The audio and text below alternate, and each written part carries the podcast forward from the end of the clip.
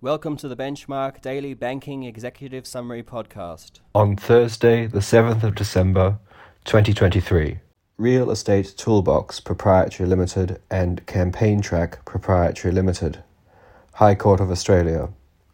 The High Court could not conclude that the appellants had omitted to take reasonable steps to prevent another party infringing copyright, and so had not authorised that infringement. Carpick and Carnival PLC, High Court of Australia. Section 23, subsection 1 of the Consumer Law, which provides that a term of a consumer contract is void if the term is unfair and the contract is a standard form contract, applies to contracts formed outside Australia in respect of a corporation that is doing business inside Australia. Potts and National Australia Bank Limited, High Court of Australia.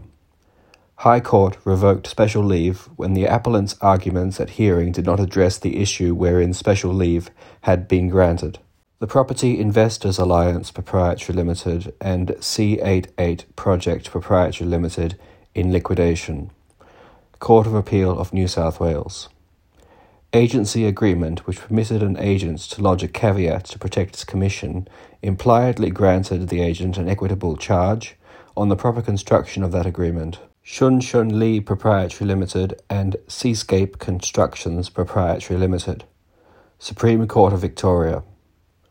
Court rejected challenge to adjudication under the Building and Construction Industry Security of Payment Act 2002, Victoria, which found that the building contract had changed from a fixed price to a costs plus contract. Thank you for listening.